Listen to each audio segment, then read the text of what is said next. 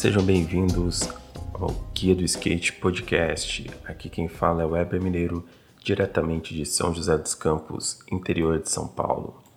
Não se esqueçam de seguir lá no Instagram, arroba Guia do Skate. Também estamos no Facebook, TikTok e agora temos um grupo no WhatsApp e um canal no Telegram. Agora você tem mais chance de ficar por dentro de todos os conteúdos. Faça uma avaliação lá na Apple Store e nos ajude a divulgar e espalhar o conhecimento, beleza? No episódio de hoje, vou falar sobre a história do skate no Brasil, como surgiu e todos os fatos que marcaram essa trajetória até os dias atuais. Então, se você quer conhecer um pouquinho mais, vem comigo. O que se sabe é que o skate chegou por volta da década de 60, segundo muitos, vindo de filhos de norte-americanos ou de alguns brasileiros que tinham um pouco mais de condições e viajavam para o exterior e acabaram trazendo isso para cá. Mas o grande boom mesmo do skate no Brasil foi a partir da década de 1970 e ele era praticado nas ladeiras do Rio de Janeiro e também nas praças de São Paulo. Porém, em 1972, o skate começou a ser divulgado em revistas para o público jovem e isso ajudou ainda mais na sua popularização. Porém, as primeiras revistas especializadas de skate começaram a surgir a partir de 1977, com a primeira revista chamada Skate, assim como se fala mesmo, começando com o E bem aportuguesado. Logo após surgiu a Brasil Skate no ano de 1978 e o Jornal de Skate na mesma época. O primeiro campeonato de skate foi realizado no Clube Federal do Rio de Janeiro em 1900 após, em 1975, foi realizado na Quinta da Boa Vista e em 1977 é realizado o primeiro campeonato de Banks em Nova Iguaçu.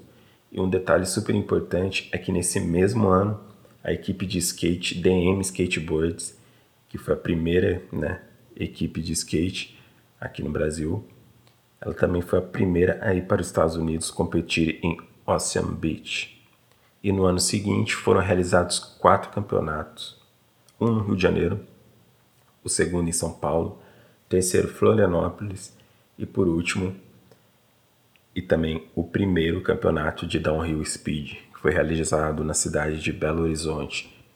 E em 1979 foram realizados três campeonatos, um em Santa Catarina, um em São Paulo e um no Rio de Janeiro.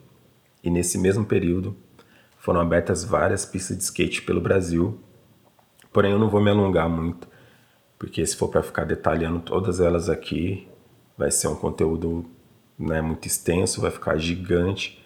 Porém, eu vou deixar todas as fontes aqui embaixo na descrição, caso alguém queira se aprofundar mais, é só fazer uma pesquisa rapidinha aí, beleza? E algo que com certeza marcou e muito o skate brasileiro foi em 1988 que foi quando o então prefeito de São Paulo, Jano Quadros, proibiu que os skatistas andassem na debaixo da marquise lá do Ibirapuera, que era um lugar assim onde colava a galera colava em peso, né? E, né, claro que ninguém gostou da história e eles foram para cima protestar.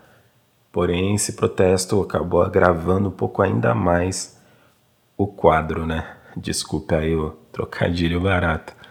Mas o que aconteceu foi que ele, ele proibiu não só apenas que não andassem mais lá, mas também que não andasse em nenhum lugar da cidade, mano. Tipo, se você fosse sair para dar uma remada na Paulista, já poderia ver a polícia, já catar seu skate e, tipo, ter que ir seu pai ou sua mãe lá para poder tirar. Então, foram uns tempinhos aí bem, bem conturbados, né? E hoje em dia, às vezes você fica com preguiça de colar ali na pista, de remar um pouquinho, né? Mandar umas triquezinhas na rua, sendo que antes nem isso você podia fazer. Então, pensa um pouco. E nessa década também, o skate acabou sofrendo e teve um, uma grande decaída, né? Porém, aos poucos foi voltando, principalmente com algumas mídias focadas no skate. No caso, o programa Conexão Skate em 1989. E não bastasse toda essa confusão, né, mano? Tipo, tudo isso que já estava acontecendo aí, que já estava dando uma enfraquecida. Aconteceu que em 1990 veio o plano Collor. E essa parte eu acho que nem precisa detalhar muito, né? Que eu acredito que o pai de vocês já deve ter contado isso, né? Que ele chegou e, tipo, mano, com esse plano ele congelou toda a poupança, né? Tipo assim, ele congelou a poupança de muita gente. E foi algo que surgiu para controlar a inflação, mas que não deu muito certo. E pode-se imaginar né, que, como consequência disso, várias empresas de skate fecharam as portas. E em 1991 começou um outro boom do skate. E aí começou a construção de pistas pelo Brasil todo, né? E no mesmo ano também surgiu a revista Tribo Skate, que surgiu em setembro, e depois surgiu a Vital Skate, que teve só duas edições publicadas, né? Uma em 1991 e outra em 1993. E outro detalhe importante também que em 93 foi lançado o primeiro vídeo magazine brasileiro, que foi o Silly Society. Mano, vídeo da hora que se você caçar aí no YouTube vale a pena conferir. E é um vídeo assim, mano, que eu nunca vou esquecer porque, tipo, sempre a galera das antigas sempre comentou e sempre falou desse vídeo, né, mano? Então, da hora pesquisar um pouquinho aí e aprender um pouco mais e também é, analisar, né, mano? Tipo, ver como é que era antigamente, né, as manobras e tal. Enfim, vale a pena conferir. E em 1994 surge a One Street Magazine, que também só teve duas publicações, um histórico aí, né, de, de revistas que não foram muito para frente. E já em agosto de 1995 surge uma das revistas que, mano, eu mais comprei ao longo desses anos aí de skate, que, mano, me traz boas recordações, tipo, e é uma revista, mano, muito da hora. Pelo menos para mim, né? Eu acho que assim, tipo, tinha muita parada que eu curtia, que é a revista 100% Skate. Que no começo ele era, ela era apenas um, um zine, né, preto e branco, com oito páginas. Essa parte aí do zine eu não cheguei a acompanhar, né? Eu já acompanhei já quando era 100% skate mesmo, certo? Só deixar esse detalhe aí que eu não sou tão antigo assim também. Tá? E no mesmo ano, em 1995, é criado o Dia do Skate em São Paulo pelo vereador da época Alberto Turco Louco. E indo cinco anos à frente, em 2000, é criada a CBSK, Confederação Brasileira de Skate. Começam a ser realizados campeonatos através dela. E em 2003, a CBSK cria comitês dos profissionais de street e vertical e depois disso inicia a criação de comitês dos profissionais e conselhos de todas as modalidades. E em 2004, a CBSK começa a controlar a profissionalização de amadores, aí estabelecendo alguns parâmetros e sendo a partir de 2006 através de análise e aprovação dos comitês profissionais de cada modalidade, né? Ou seja, a galera aí que é do street avalia quem vai entrar para ser pro no street, vertical, né? Meio que óbvio, né? Se fosse ao contrário, ser meio, meio estranho.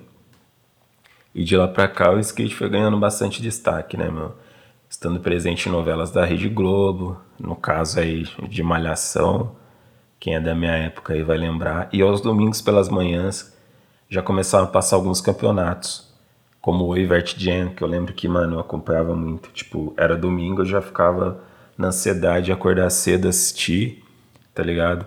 Às vezes eu assistia e depois eu colava pra pista pra andar, porque nessa época ainda nem DVD eu tinha, tá ligado? Era o único contato que eu tinha, assim, a mais com o skate.